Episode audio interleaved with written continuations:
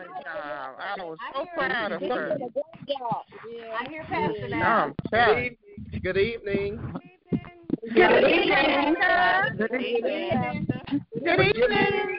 Forgive me for being forgive me for being late. I just finished doing a teaching for a church up in Delaware and was kind of coming down off my high, and Deborah just sent me a message talking about we got quick to see. I was like, oh Lord, I forgot Jesus. So y'all,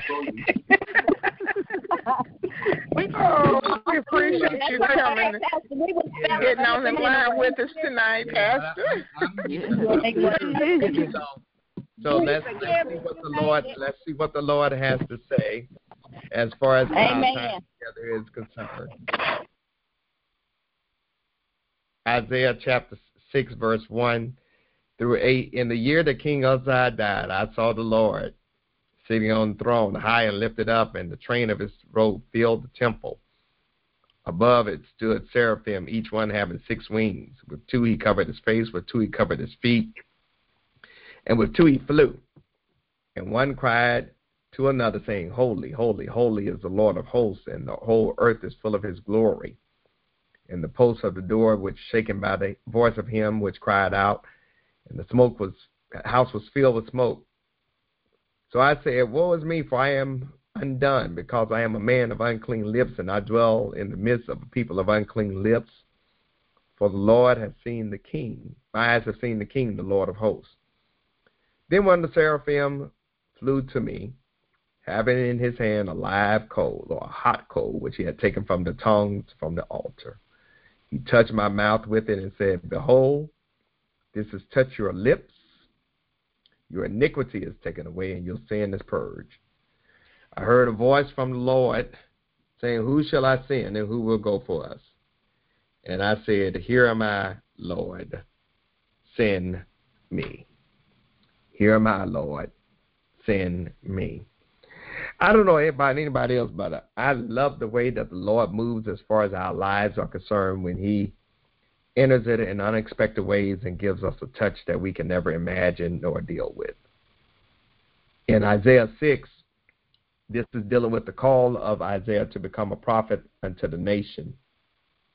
And it happened during the year that someone profound in Isaiah's life had died, the year that King Uzziah died.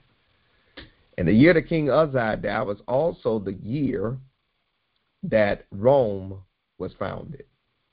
In the Old Testament timeline, Abraham, Isaac, and Jacob lived around two thousand B C. David and Solomon reigned around one thousand B C.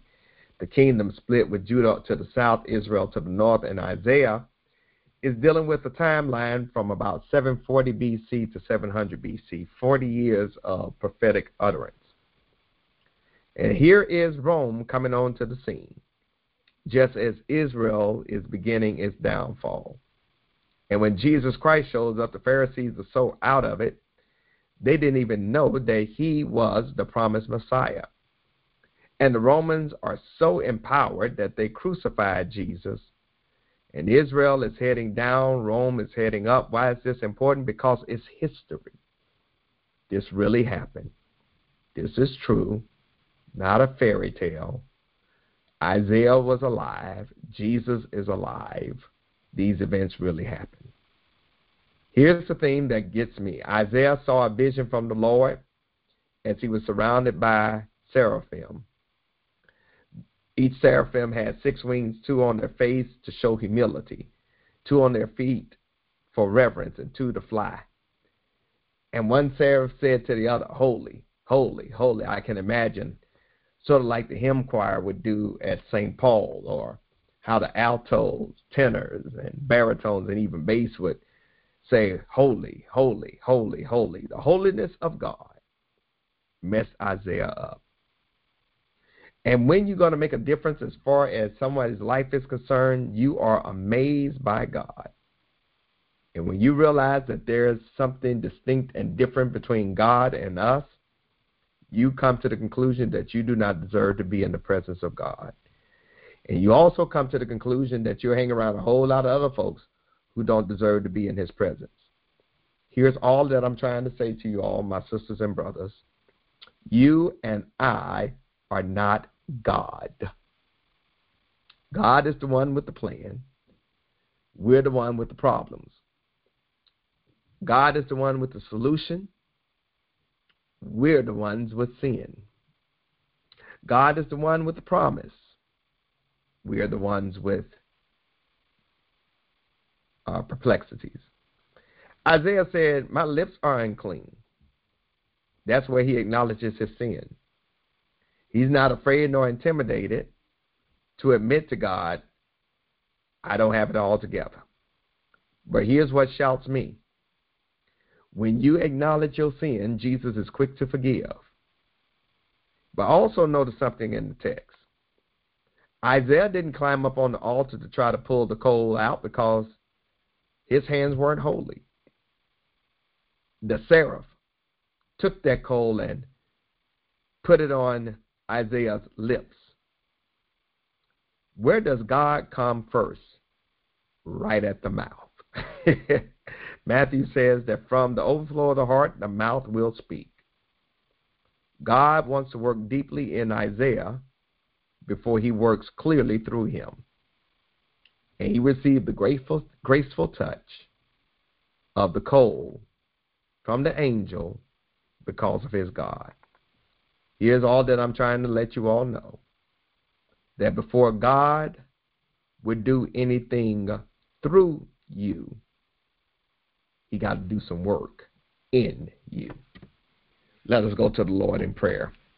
God, we come to you on this night, and we thank you because of the work that you're doing in us, so you can work through us.